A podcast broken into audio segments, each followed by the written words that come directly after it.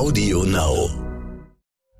Die Stunde Null, der Wirtschaftspodcast von Kapital und NTV. Caravaning war eine Nische. Äh, vor 20 Jahren, vor 30 Jahren war eine äh, eingeschworene Gemeinschaft, die ähm, diese Urlaubsform gewählt haben. In den letzten Jahren äh, hat sich das gedreht und ist zum Lifestyle geworden. Mitte Mai, als unsere Händler aufgemacht haben, haben wir einen Ansturm erlebt von Endkunden. Und wir sind mit einem historisch hohen Auftragsbestand äh, in dieses Geschäftsjahr gegangen. Das größte Problem ist die Produktion aufrechtzuerhalten. Wir haben investiert äh, in unsere Produktionsstätten. Wir haben auch neue Schichtmodelle gemacht. Äh, wir sind normalerweise auf 35-Stunden-Woche, haben da hochgetaktet bis zu 42, 45 Stunden, sind in Schichtbetrieb gegangen.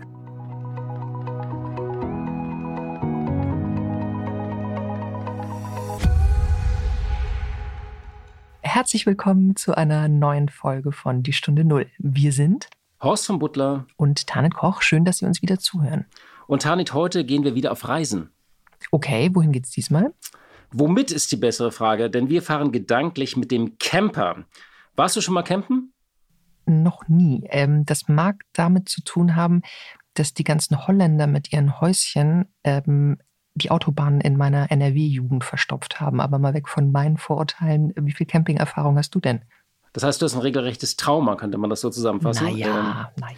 Ich habe ein bisschen Erfahrung. Wir haben das mal in den USA gemacht, durch die Nationalparks in Kalifornien äh, da, äh, und Nevada und Arizona.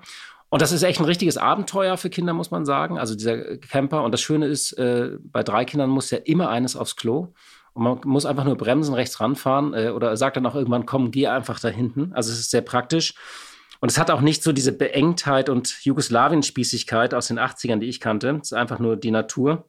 Jugoslawien habe ich jetzt nicht mit dem Camper erlebt, aber mit dem Auto, äh, da würde ich wahrscheinlich so, sofort mit dem Camper hin. Das ist landschaftlich mit den ganzen Inseln so ein Traum. Ja, ich wollte äh, auch gar nicht jetzt sozusagen ein Urteil über die, die Landschaft fällen, bloß äh, in den 80ern sind irgendwie immer die, äh, wie unsere Nachbarn oder Freunde, die sind immer mit dem Camper nach Jugoslawien gefahren. Das habe ich irgendwie so abgespeichert. Egal, Vergangenheit, schauen wir auf die Gegenwart. Es gibt einen Trend zum Camping seit Corona. Und wir sprechen heute mit dem Chef eines der wichtigsten Unternehmen, eigentlich dem größten in Europa. Und zwar mit Martin Brandt, der ist Chef der Erwin Hümer Group. Seit knapp 100 Jahren gibt es das Unternehmen und seit den 1950ern stellen sie Wohnmobile her. Der Gedanke zum Tag. Wir müssen heute noch mal über den ungeliebtesten Impfstoff der Welt reden, und zwar den von AstraZeneca. Ähm, inzwischen gibt es ja Rechnungen, dass über eine Million ungenutzte Dosen hier in Deutschland herumliegen.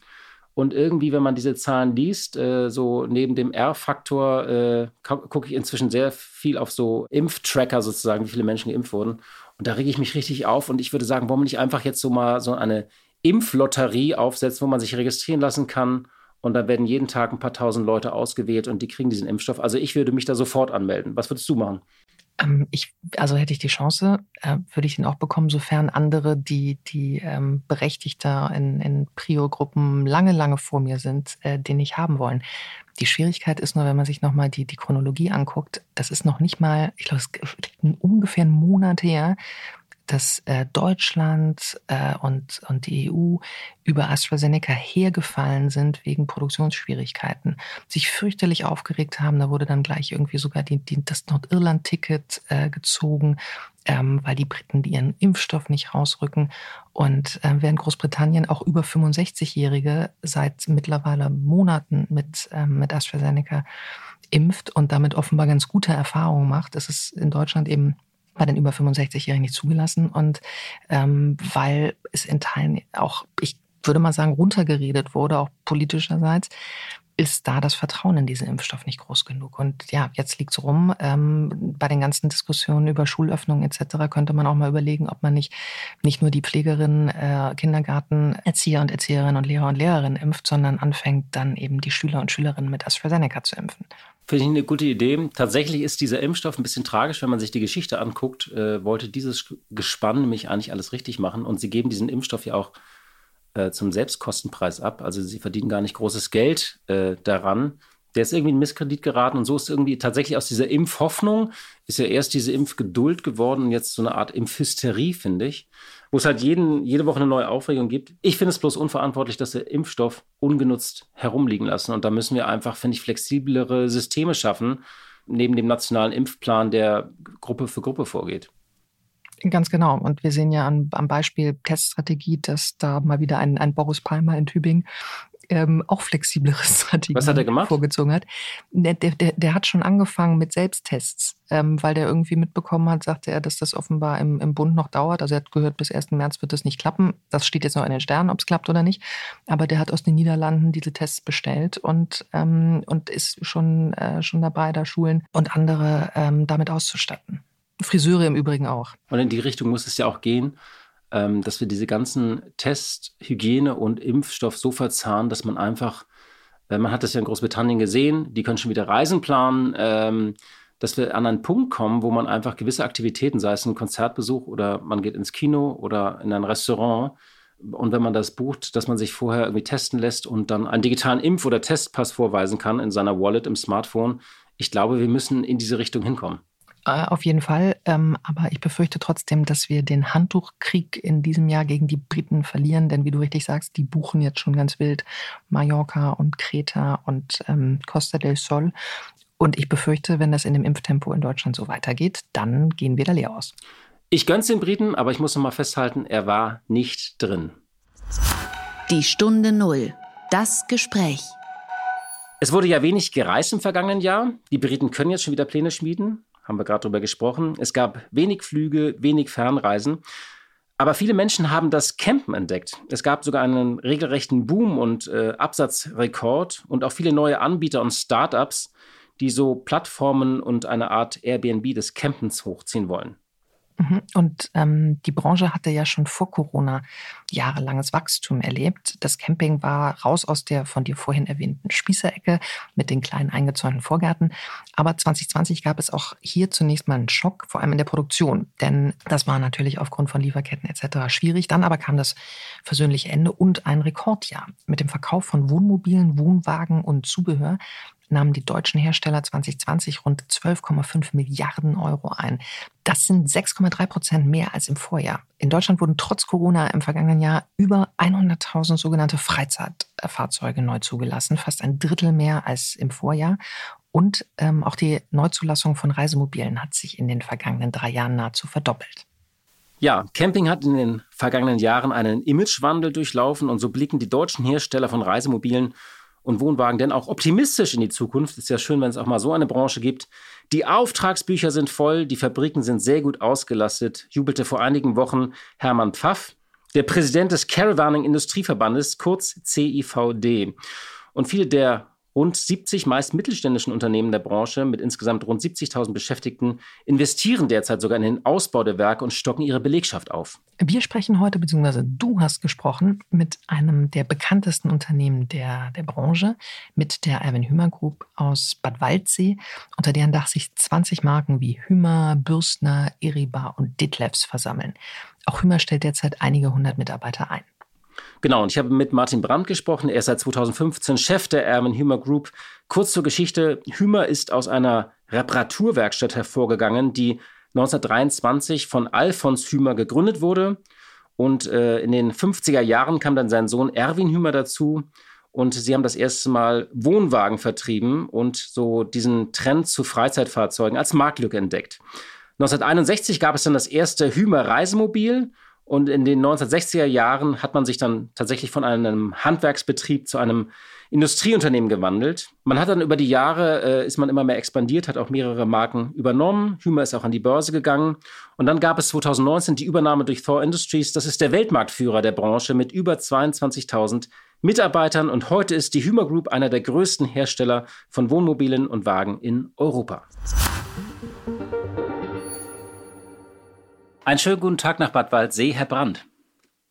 Guten Tag, Herr von Butler. Wir wollen uns heute äh, mal einem spannenden Thema widmen, und zwar dem Markt für Camping. Äh, bevor wir aber auf das Thema Corona und wie das Thema Camping sich verändert hat, äh, zu sprechen kommen, würde ich gerne einfach ein paar Jahre davor einsetzen, weil es ja tatsächlich schon vor Corona hatte Ihre Branche ein starkes Wachstum verzeichnet. Was war eigentlich der Treiber dieses Booms? Äh, warum wurden so viele Camper und immer mehr Camper verkauft?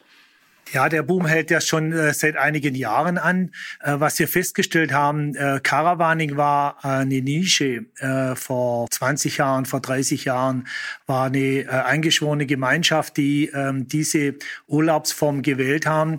In den letzten Jahren äh, hat sich das gedreht und ist zum Lifestyle geworden. wir haben viele jüngere Leute, die ins Caravan eingestiegen sind, viele jungen Familien. Äh, wir sehen auch einen klaren Trend äh, zu kleineren, kompakten Fahrzeugen. Wir haben hier einige Megatrends, ähm, äh, wie zum Beispiel die Urbanisierung. Und da gibt es viele Menschen, die in der Stadt wohnen, aber in die Natur drängen. Und diese ähm, Leute kaufen Fahrzeuge, auch jüngere Leute, die kleine, kompakte Fahrzeuge kaufen, um dann das Wochenende in der Natur zu genießen. Das heißt, die Zielgruppen haben sich ein bisschen verändert, jüngere, haben Sie gesagt?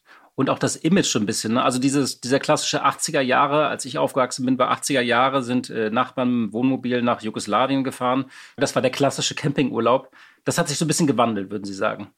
Ja, genau. Der klassische Campingurlaub, der ist nach wie vor natürlich da. Ne? Ob das jetzt nach Jugoslawien, nach Italien mit dem Wohnwagen im Sommer für vier Wochen.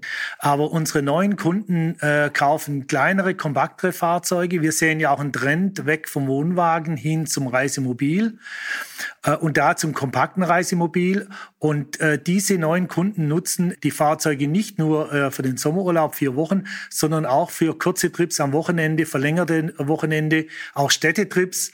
Zum Beispiel, ähm, wir sind ja hier am Bodensee.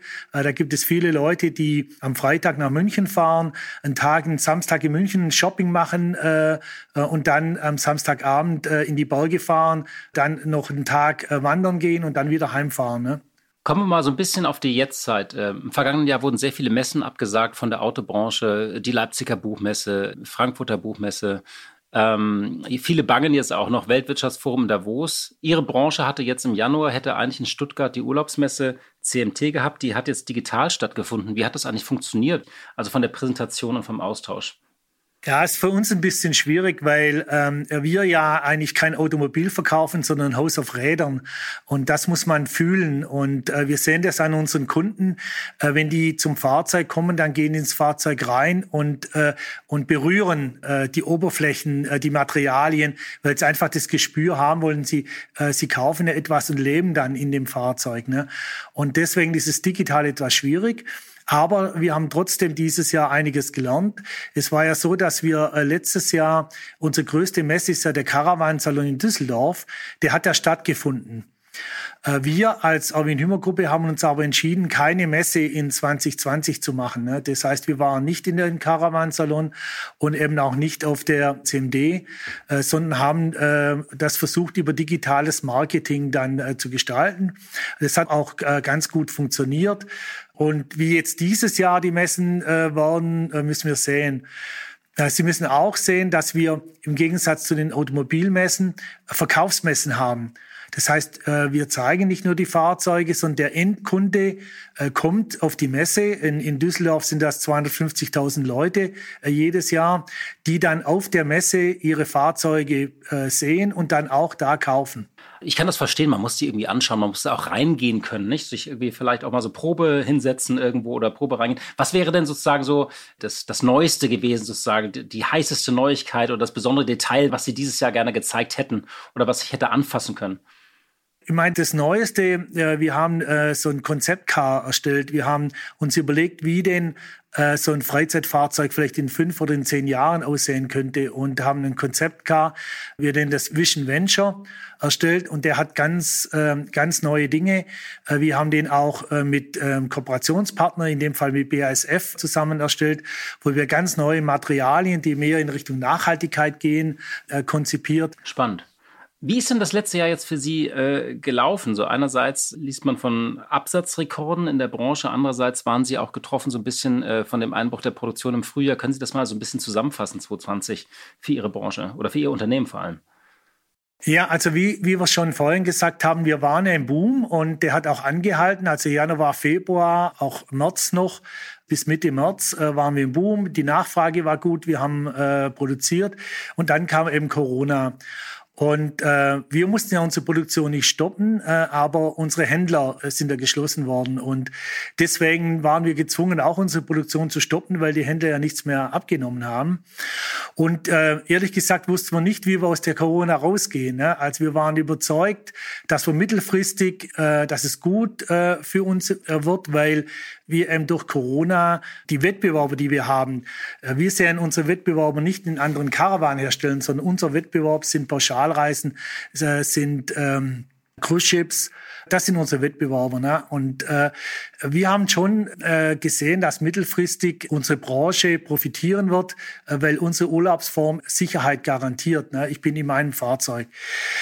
Allerdings sind wir davon ausgegangen, kurzfristig, ähm, dass wir vielleicht Probleme bekommen, dass wir wenig Absatz haben, weil äh, es gibt eigentlich einen Punkt, äh, der auf unsere Branche negativ äh, schlägt. Das ist die Unsicherheit. Ne? Sie müssen denken, wenn Sie jetzt zwischen 50 und 100.000 Euro ausgeben für so ein Fahrzeug, so eine Investition lässt sich leicht verschieben. Deswegen sind wir eigentlich von niedrigen Stückzahlen nach Corona ausgegangen, aber wir sind eines Besseren belehrt worden. Im Mitte Mai, als unsere Händler aufgemacht haben, haben wir einen Ansturm erlebt von Endkunden. Und äh, unser Finanzjahr beginnt im August. Und wir sind mit einem historisch hohen Auftragsbestand äh, in dieses Geschäftsjahr gegangen. Und haben diese Leute, also haben die dann die Kompaktklassen gekauft oder querbeet durch alle äh, Kategorien hinweg? Also sie haben querbeet gekauft, also sogar die Wohnwagen, die ein bisschen rückläufig waren, haben wieder angezogen. Aber äh, hauptsächlich äh, waren es die kleinen, kompakten Fahrzeuge. Klar, wir erinnern uns alle, man konnte nicht wirklich reisen, also Kreuzfahrten fielen aus, ist ihr Konkurrent. Viele Pauschalreisen wurden abgesagt oder mussten kurzfristig abgesagt werden. Ähm, und manche rechnen ja auch länger damit. Was glauben Sie denn, wie nachhaltig ist dieser Trend? Glauben Sie, naja, okay, wenn sich das wieder normalisiert, dann wird die Pauschalreise genauso zurückkommen. Wie schauen Sie da, mit welchen Szenarien schauen Sie da in die Zukunft? Also wir haben äh, von unseren Kunden jetzt in diesem Auftragsbestand, den wir da haben, 30, 40 Prozent der Kunden sind neue Kunden. Äh, sind äh, vor allem äh, jüngere Leute, die diese kompakten Fahrzeuge kaufen, aber auch die älteren Leute, die mehr die gehobenen äh, Fahrzeuge kaufen. Wir haben Kunden, die ähm, zum Beispiel Kreuzfahrten gemacht haben. Ich habe erst jetzt mit einem Kunden gesprochen, der sich jetzt ein wirklich hochwertiges Fahrzeug gekauft hat. Das ist ein Ehepaar, die haben jedes Jahr ähm, eine Kreuzfahrt gemacht. Und ich habe denen dieselbe Frage gestellt. Na, jetzt habt ihr ein, ein, Fahrzeug von uns gekauft. Wollt ihr dabei bleiben? Die haben das jetzt ausprobiert, die haben es jetzt ein Jahr gemacht. Und die sagen, sie sind begeistert und sie wollen weiterhin auch Kreuzfahrten machen, aber sie wollen das Fahrzeug behalten und wollen eben so jedes zweite Jahr eine Kreuzfahrt machen und dann das andere Jahr und auch unterjährig dann mit dem Fahrzeug unterwegs sein. Also wir glauben, äh, dass der Trend anhält. Können Sie das eigentlich prozentual mal ausdrücken? Also die Branche hatte vermeldet, dass irgendwie so ein Drittel mehr Freizeitfahrzeuge verkauft wurde als im vergangenen Jahr. Also wie groß war die Steigerung bei Ihnen? Sie haben von einem Ansturm geredet. War das auch plus ein Drittel oder mehr? Oder, ähm ja, also wir haben auch äh, eigentlich über die 30 Prozent mehr verkauft. Wahnsinn. Kamen Sie da bei der Produktion überhaupt hinterher? Ja, das ist unsere große Herausforderung, die wir eigentlich seit Sommer haben.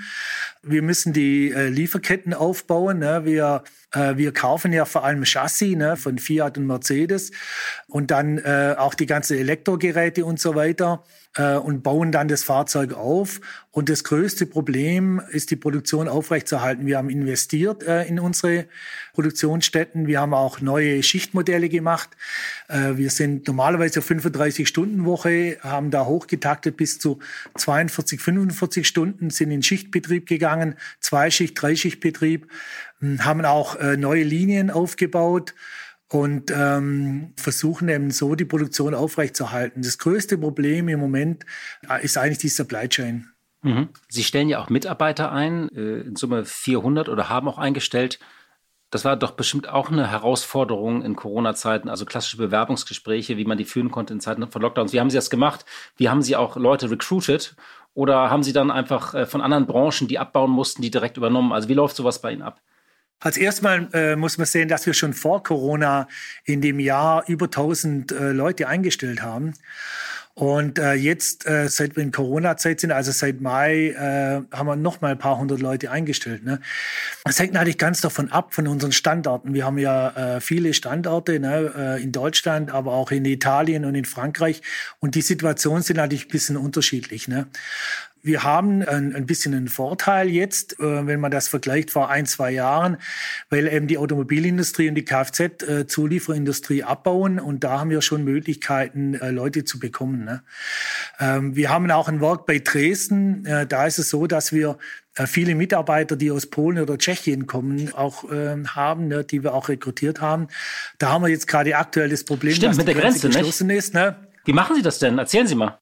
Äh, kann ich Ihnen sagen, ab Montag war die Grenze geschlossen. Wir haben am Sonntag äh, Busse nach Tschechien geschickt und haben unsere Leute rübergeholt, die jetzt äh, dann in Hotels wohnen, in der Nähe von unserer Fabrik. Und ähm, so versuchen wir die Produktion aufrechtzuerhalten.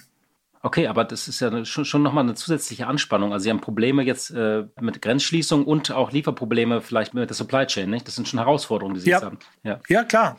Das sind im Moment äh, ein täglicher Kampf, den wir im Moment haben. Aber das ist ja eigentlich ein, ein guter Kampf. Ne? Das ja. sind ja die guten Probleme. Ne? Ja, wenn es nur um Kurzarbeit ginge, wäre ein anderer Kampf, der negativ ist. Das stimmt. So ist es, genau. ähm, Sie haben gerade über den Boom äh, in Deutschland gesprochen, dass der Absatz gestiegen ist, dass die Nachfrage äh, hoch war. Sie sind ja in ganz verschiedenen Märkten unterwegs, auch mit ganz verschiedenen Marken. Äh, wie war das denn in den anderen Ländern, die auch ein bisschen härter getroffen waren, auch äh, durch Corona? Können Sie das mal beschreiben, wie sich die Märkte entwickelt haben oder gingen die synchron? Nein, war nicht synchron. Also Deutschland hat als erstes angezogen und äh, hat auch die, die größten Zuwachsraten. Äh, Deutschland ist in unserer Branche die Lokomotive in Europa. Dann versetzt, äh, ich würde mal sagen, so ein Versatz von zwei, drei Monaten haben die anderen Länder angezogen. Äh, der zweitgrößte Markt ist Frankreich. Der drittgrößte ist England, da komme ich gleich drauf, und dann Italien, äh, Spanien, Skandinavien. Wir haben in allen Ländern äh, Wachstumsraten ne, in natürlich unterschiedlicher Höhe, aber alle Länder haben angezogen, äh, mit der einzigen Ausnahme England. England hat ja mit dem Brexit zu kämpfen und mit Corona, und da ist der Markt rückläufig. Exportieren Sie nach England oder haben Sie ein eigenes Werk noch in England oder eigene Markt? Beides. Beides. Wir exportieren von unseren europäischen Werken nach England und haben aber ein eigenes äh, Werk in England, auch mit eigenen englischen Marken. Wie ist das für Sie jetzt äh, geworden seit dem Brexit? Haben Sie das ganz gut im Griff oder stockt es da immer noch mit dem äh, Warentransport hin und her? der Warentransport stockt, weil ähm, große bürokratische Hürden sind, äh, die Leute nicht geschult sind, auch beim Zoll nicht. Äh, also da, da haben wir schon unsere Probleme. Aber wir haben eben das Glück, äh, dass wir eben auch vor Ort produzieren können und sind deswegen von Verzögerungen äh, nicht so äh, betroffen wie jetzt vielleicht Wettbewerber, die jetzt nur aus europäischen Ländern dann nach UK exportieren. Es gab ja bei diesem ganzen Trend zum Camping im vergangenen Jahr auch viele neue Anbieter jenseits der Campingplätze, zum Beispiel ähm, so Plattformen wie Pop-Up-Camps oder Fansite, auch in den Jahren davor schon Startups wie Freeway Camper, die versucht haben, diesen Markt zu knacken, auch zu befeuern und neue Zielgruppen zu erschließen. Beobachten Sie sowas als Hersteller oder sagen Sie, nee, das ist die reine Anbieterseite, das interessiert uns so nicht? Also haben Sie den Markt auch so ein bisschen da im Blick? Wir verstehen uns nicht nur als Hersteller und Verkäufer von Caravans oder, oder Reisemobilen. Wir haben ja auch äh, unsere eigene Vermietung. Also wir sind Europas größter äh, Vermieter und äh, deswegen beobachten wir den Markt äh, äh, sehr wohl da. Ne?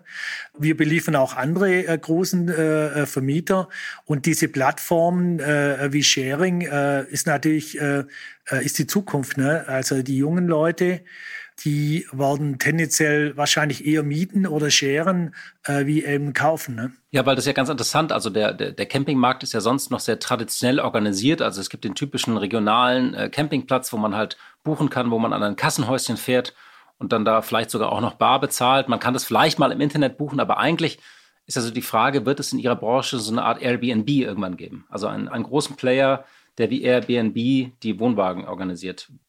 Ja, das ist ein großes Thema. Ne? Also wir, äh, wir haben ja vorhin gesagt, dass wir in einem Boom leben. Äh, nur leider die Anzahl der Campingplätze oder die Plätze auf den Campingplätzen und die Stellplätze äh, haben nicht im gleichen Maße zugenommen. Ne? Das heißt, das ist schon ein Problem für uns, weil Sie können sich vorstellen, wenn wir jetzt einen neuen Kunden haben, der vielleicht über die Vermietung einsteigt, ein Fahrzeug mietet und dann keinen Platz auf dem Campingplatz bekommt, der macht es dann vielleicht nicht mehr. Ne? Was wir jetzt sehen, ist so ein Trend ähm, in Richtung kleinerer Stellplätze. Also zum Beispiel ein Bauernhof, ein Winzer, äh, oder irgendwo einem Hotspot, ob das jetzt eine besondere Barockkirche ist oder irgendwas. Und äh, das unterstützen wir auch. Ne? Da entstehen äh, Stellplätze und die in der Summe äh, erhöhen hier natürlich äh, das Angebot. Und genauso kann man sich auch vorstellen in der Zukunft, dass Privatleute auch Stellplätze äh, an Camper vermieten. Ne? Und gerade die neuen Kunden bei uns, die jetzt nicht die klassischen Camper sind, die wollen vielleicht gar nicht auf den Campingplatz. Also ich habe schon auch äh, Kunden getroffen, die sagen, wir gehen gar nicht auf den Campingplatz, sondern wir wollen eben äh, zu einem Bauernhof, zu einem Winzer oder auch einfach mal so irgendwo stehen bleiben, geht ja auch mit kompakten Fahrzeugen, kann ich ja überall parken. Und das ist ein klarer Trend. Äh, Habe ich auch irgendwie von gelesen, genau. Und der, der Bauer kann sich dann halt auf seiner Wiese, die sonst nur ein paar Euro dazu verdienen im Sommer, äh, wenn da immer drei, vier Camps stehen. Das Thema Nachhaltigkeit beschäftigt ja ganz viele Branchen in ganz unterschiedlicher Art und Weise. Äh, wie ist das in Ihrer Branche? Also das nachgefragt, wie spiegelt sich das wieder? Also was sind das mit zentralen Herausforderungen? Ja, das ist natürlich ein, ein großes Thema für uns und ähm, äh, im Prinzip äh, verkaufen wir ja Freiheit und Natur. Ne? Und äh, wir brauchen ja die Nachhaltigkeit. Wir können ja nicht äh, die Natur zerstören. Äh, das wäre äh, unserem Geschäftsmodell ja widersinnig. Ne? Von der Antriebstechnologie, äh, hier haben wir Projekte laufen, äh, ob das jetzt mit Fiat oder, oder mit Mercedes ist, in äh, alternativen Antrieben. Unser Problem ein bisschen hier äh, ist, die Automobilindustrie geht ja jetzt zumindest als Übergangstechnologie in Hybridtechnologien. Und äh, mit Hybridtechnologien haben wir ein Problem, weil wir diese äh, Einschränkungen der Gewichte haben. Es ist ja so, dass wir nach der Führerscheinverordnung ja die neuen Führerscheine ja nur bis dreieinhalb Tonnen äh, fahren dürfen. Ne? Und äh, mit Hybrid, äh, wenn wir also einen klassischen Motor und Getriebe haben und dann noch Batterien, äh, dann schaffen wir die dreieinhalb Tonnen äh, Grenze nicht. Ne? Und das ist ein großes Problem für uns. Deswegen funktioniert Hybrid schwierig. Ne? Äh, wir haben da mehrere Projekte laufen, also reine Elektroantriebe. Da haben wir natürlich ein bisschen ein Problem mit der Reichweite, mhm. weil wenn Sie aber dann wirklich nochmal nach, wie Sie vorhin gesagt haben, nach Jugoslawien fahren wollen, dann brauchen Sie auch die Reichweite. Ne? Äh, wir haben auch äh, Projekte in Richtung Wasserstofftechnologie, äh, vor allem mit Mercedes und auch in Richtung Gas. Und was glauben Sie, was sich da durchsetzen wird? Oder werden sich alle so ein bisschen durchsetzen? Ja, ich glaube nicht, dass sich eines durchsetzt, sondern wir werden einfach verschiedene Technologien haben, die je nach Anwendung dann genutzt werden. Ne? Ja, Reichweite sehe ich das Problem. Auf der anderen Seite, der Vorteil ist ja, man hat ja wirklich auf dem Campingplatz dann jeden Abend einen Stellplatz, wo man äh, aufladen könnte. Also das wäre ja auf dem Campingplatz zumindest gelöst, das Problem der Ladeinfrastruktur für einen äh, Caravan, nicht? Ja, auf dem Campingplatz oder auf dem äh, Stellplatz ist es durchaus denkbar. Und äh, viele unserer Kunden ja, die, die fahren jetzt ja nicht ähm, äh, zehn Stunden jetzt nach Süditalien durch, ne? sondern die sehen ja schon den Weg auch als Urlaub und als Reise und halten dann irgendwo an, äh, an einem schönen Stellplatz oder am Campingplatz und können dann aufladen. Ne? Aber dann ist es schon so, dass es dann Minimum in der Nacht äh, aufgeladen sein sollte, damit man dann weiterfahren kann. Ne? Und also wir wollen uns da nicht auf eine äh, Technologie beschränken, sondern arbeiten da in verschiedensten Technologien. Die Erwin Hümer Group ist ja seit 2019 eine hundertprozentige Tochtergesellschaft von Thor Industries. Ähm, das ist der Weltmarktführer für Wohnmobile, kommt aus den USA mit 22.000 Mitarbeitern. Ähm, wie kam es eigentlich zu diesem äh, Zusammenschluss oder zu dieser Konsolidierung in Ihrer Branche? Ja, wir sind ja als Erwin Hümer Gruppe sehr stark gewachsen in den letzten Jahren und die Familie Hümer war Eigentümer der Erwin Hümer Gruppe. Äh, der Erwin Hümer, der Gründer, ist vor einigen Jahren gestorben und äh, als äh, Vorstand äh, der Erwin Hümer Gruppe war natürlich in enger Kontakt äh, zur Familie Hümer. Wir haben über die Zukunft gesprochen. Wir sind stark gewachsen, haben viel investiert, sind auch international geworden und sind dann in eine Größenordnung gekommen, wo die Familie Hümer gesagt hat, ähm, äh, das ist eine zu groß für uns. Ne? Ähm, wir brauchen da auch Hilfe in der Führung des Unternehmens. Und dann haben wir eben gemeinsam entschieden, dass wir uns nach Investoren umschauen, die äh, im Prinzip sich bei der Erwin Hümer Gruppe beteiligen. Sind dann auf die Firma Ford äh, gestoßen, die kannte man natürlich schon vorher. Und Ford äh, war eben und ist die Nummer eins in Nordamerika und die Erwin Hümer Gruppe die Nummer eins in Europa. Und ähm, es hat dann allen Sinn gemacht, ähm, dass wir miteinander sprechen und dass diese beiden Firmen zusammengekommen sind. Wir haben große Herausforderungen äh, in äh, Innovationen, in, in neue Technologien, äh, die wir natürlich ich in so einer großen äh, Gruppe besser meistern kann. Auch die Gespräche mit unseren äh, Lieferanten sind natürlich einfacher in einer größeren Gruppe äh, wie jetzt als äh, nur als als Gruppe allein. Ne? Aber lassen die Ihnen so eine gewisse Freiheit hier auf dem europäischen Markt? Also wie autonom sind Sie noch oder wie viel ist da auch Kontrolle aus den USA? Jetzt kann man das ein bisschen beschreiben. Äh, US-Unternehmen wird ja nachgesagt, dass sie äh, sehr eng führen und manchmal auch meinen, was in den USA funktioniert, muss auf der ganzen Welt funktionieren. Wir haben ein sehr gutes Verhältnis. Ähm, die, die Führungsmannschaft von vor sind alles äh, Leute, die sehr lange im Caravan-Geschäft sind, die das Caravan-Geschäft verstehen, ähm, die auch verstanden haben, äh, dass das europäische Geschäft anders tickt wie, wie USA. Ähm, also wir haben da schon Unterschiede und äh, ist vor bewusst und wir haben ja auch beim Kauf einen Businessplan vorgelegt über mehrere Jahre, äh, den die auch äh, als gut befunden haben. Und den setzen wir jetzt um. Und äh, bisher ist es so, dass wir jetzt auch gerade ähm, bei den Investitionen, die wir im Moment tätigen, eigentlich äh, äh sehr gute Gespräche immer hatten und äh, keine Restriktionen haben. Schauen wir zum Schluss noch mal ein bisschen so einen kleinen Ausblick auf das Jahr. Also Ihr Unternehmen und Ihre Branche gehört ein bisschen so zu den Krisengewinnlern, die von einem Trend profitieren. Dem Trend zum Urlaub zu Hause, vor Ort, aber sie hatten davor schon Boom. Jetzt blicken ja viele so ein bisschen ambivalent. Einerseits gibt es diesen Impfstoff äh, und viele Unternehmen sagen, naja, auf der anderen Seite, der Lockdown wird auch immer länger und vielleicht dauert das Ganze doch bis Sommer und Herbst. Wie schauen Sie in dieses Jahr? Ja, also wir sind sehr optimistisch, weil ähm, es gibt ja einige Branchen, die wirklich Corona-Gewinnler sind. Äh, wir sehen es eigentlich nicht so bei uns, weil wir ja schon vorher den Trend hatten äh, in unsere Richtung. Und es sind einfach äh, langlaufende Megatrends, die in unsere Richtung spielen. Und ähm, der Corona-Effekt hat es im Prinzip nur bestärkt oder beschleunigt. Aber die, die langfristigen Trends, die gehen in unsere Richtung. Und wir haben das ja schon ein bisschen äh, andiskutiert. Nehmen Sie die Urbanisierung, äh, die stattfindet. Ne? Da wollen die Leute dann in die Natur, wenn sie in der Stadt wohnen. Wir haben äh, die äh, ältere Bevölkerung. Wir haben jetzt die Babyboomer, die jetzt in Rente gehen, die alle fit sind, die alle was erleben wollen, die alle unterwegs sein wollen. Und äh, wir haben da einige Megatrends, die in unsere Richtung spielen. Und äh, deswegen sind wir da schon sehr optimistisch. Wie schön auch mal ein bisschen Optimismus hier in diesem Podcast. Dann meine allerletzte Frage. Was wäre denn so Ihr Tipp an einen Vater mit drei Kindern, neun, elf, dreizehn Jahre? Auf was soll ich achten, wenn ich mich anfange damit zu beschäftigen? Geht es nur ums Thema Platz oder um Sicherheit oder was würden Sie sagen, achten Sie darauf? Ja, also äh, für Kinder ist es natürlich prädestiniert, weil die Kinder lieben Abenteuer. Und ähm, hier kommt man eigentlich mit so einem kleinen, kompakten Fahrzeug nicht viel weiter, ne? Äh, außer sie äh, machen eine Kombination, was auch einige machen, mit äh, kompakten Fahrzeugen und Zelt, weil, weil die Kinder dann doch vielleicht das Abenteuerzelt sogar lieben. Äh, oder man braucht ein größeres Fahrzeug. Wir haben sogar Grundrisse, die speziell auf Familien, auch speziell auf Hunde zum Beispiel auch ausgelegt sind. Ne? Wir haben Grundrisse mit Stockbetten, äh, das auch für Kinder, äh, können sich dann streiten, wer oben und wer unten schläft. Ne? Also ich glaube, unser Vorteil ist, dass wir eine, eine ganze Vielzahl an Grundrissen haben, die ähm, zugeschnitten sind äh, auf die verschiedenen Anforderungen. Bin ich jetzt ein Single, äh, bin ich jetzt ein Ehepaar, älteres Ehepaar, äh, das alleine fährt zu zweit, ne? oder bin ich eben eine Familie mit drei Kindern? Ne?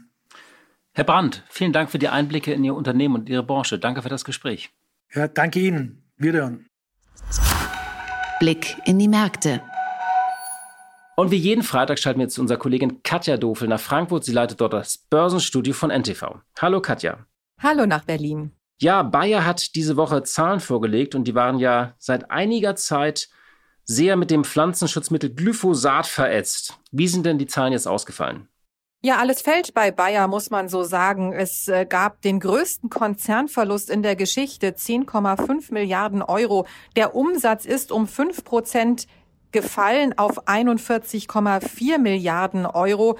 Die Jahresprognose für das vergangene Jahr hat Bayer zwar erfüllt, allerdings ist man doch ziemlich vorsichtig geworden und angesichts des dicken Verlusts hat man auch die Dividende gekürzt und zwar von 2,80 Euro je Aktie auf jetzt noch 2 Euro. All das kommt bei den Aktionären nicht besonders gut an. Äh, viele verkaufen, die Aktie von Bayer steht unter Druck und das eben nicht erst seit der vergangenen Tage, sondern im Prinzip schon seit der Übernahme von Monsanto oder sogar noch ein bisschen länger. Auf der einen Seite hängt das natürlich mit Konjunkturschwankungen zusammen, dann aber ganz klar mit einem Haufen Probleme, den man sich da eingekauft hat. Insbesondere die Situation mit Glyphosat. Du hast es schon erwähnt. Es geht hier um ein Pflanzenschutzmittel, das eben viel angewandt worden ist, äh, vor allen Dingen auch von Privaten.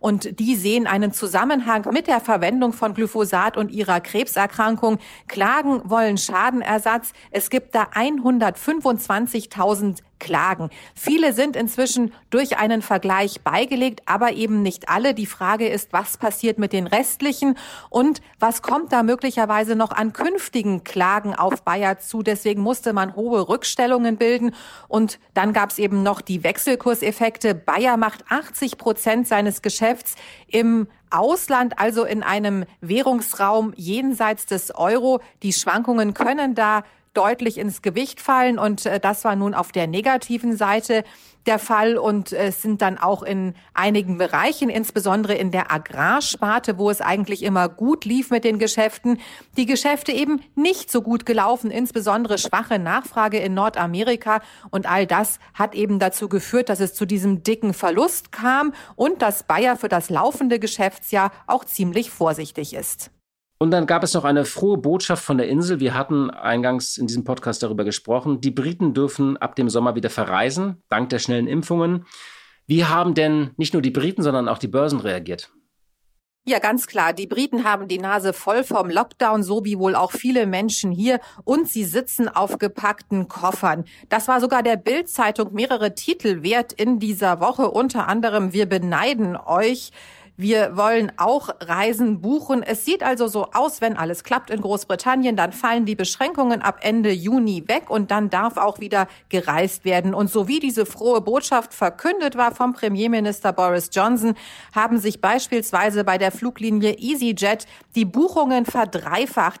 Der Reiseveranstalter TUI hat ein Buchungsplus von 500 Prozent über Nacht registriert und äh, es sind vor allen Dingen Ziele in Spanien, in Griechenland, in der Türkei, die da gesucht werden. Vor allen Dingen im August ist gebucht worden und dann aber auch für Juli und September. Es kommt natürlich darauf an, ob das alles so klappt, also ob die Infektionszahlen das zulassen, das Reisen, ob man hinterher noch in Quarantäne muss oder nicht. Natürlich, die Reiseveranstalter hoffen darauf, dass das alles wegfallen wird, aber man ist offensichtlich unter dem Strich und auch an der Börse da ganz zuversichtlich. Analysten haben Fluggesellschaften und Reiseveranstalter nach oben gestuft. Die sind dann auch in in dieser eigentlich ansonsten etwas schwierigen Börsenwoche entsprechend stark gelaufen. Und auch die Konsumsignale, die hier in Deutschland aufgelesen worden sind, zeigen doch ganz klar, die Menschen hoffen auf ein Ende des Lockdowns und dann eben auch darauf, dass man tatsächlich zumindest in Europa wieder reisen darf. Und das kommt Unternehmen wie TUI, aber auch der Lufthansa, EasyJet und anderen zugute. Ja, danke, liebe Katja, für deine Einschätzung. Tschüss, ihr beiden, und ein schönes Wochenende. Samatanit, hast du neben deinen Netflix und Amazon Prime und Apple Plus Abos vielleicht auch ein Disney Plus Abo? Ich habe TV Now noch, um äh, die Aufzählung vollständig zu machen, aber bei Disney Plus habe ich mich noch nicht durchringen können. Hier liegt aber seit Monaten so ein Flyer mit einem, kost einem kostenlosen oder für ein kostenloses Probeabo von Disney Plus rum. Und ähm, weil ein Freund von mir mich ständig drängt, endlich Hamilton zu sehen, dieses äh, ja rekordbrechende Musical aus den USA. Ich bin gar nicht so ein Musical-Freund, aber das muss echt spektakulär sein. Überlege ich das jetzt endlich mal zu machen, mindestens für einen Monat und dann habe ich das Musical gesehen. Also ich habe mich auch breitschlagen lassen von den Kindern und Disney Plus ist ja wirklich ein großer Erfolg. Die haben rund 95 Millionen Abonnenten inzwischen mit ihrem Streaming-Angebot. Ähm, über 260 Millionen sollen es bis 2024 werden. Und erfolgreich ist Disney auch in Indien. Und weißt du wieso? Ähm, wegen Bollywood? Nein, und das ist wirklich interessant, wegen Cricket. Denn in Indien gehört ein Dienst namens Hotstar dazu. Und wegen Corona waren die Stadien in dem Cricket-verrückten Indien auch leer. Und da haben viele, viele Millionen Inder diese ganzen Matches natürlich live gestreamt. Und Disney hat dadurch einen Boom bekommen. Als Hotstar zu Disney kam, gab es 8 Millionen Abonnenten. Inzwischen hat Disney allein 26 Millionen in Indien. Und Indien ist ein wichtiger Markt. Also dank Cricket und dank Corona. Und wir lernen, dass hinter einem Namen wie Hotstar auch einfach Sport stehen kann. Wäre ich jetzt auch nicht drauf gekommen.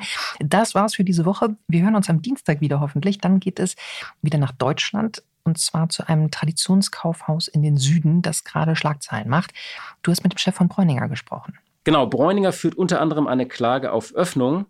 Die wollen die gleichen Rechte wie die Friseure, äh, aber vor allem will diese Branche und viele andere Mittelständler auch wieder öffnen.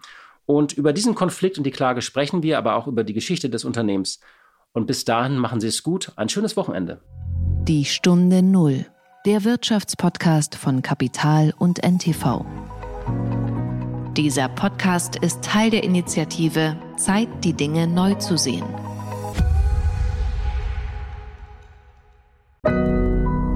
Audio Now.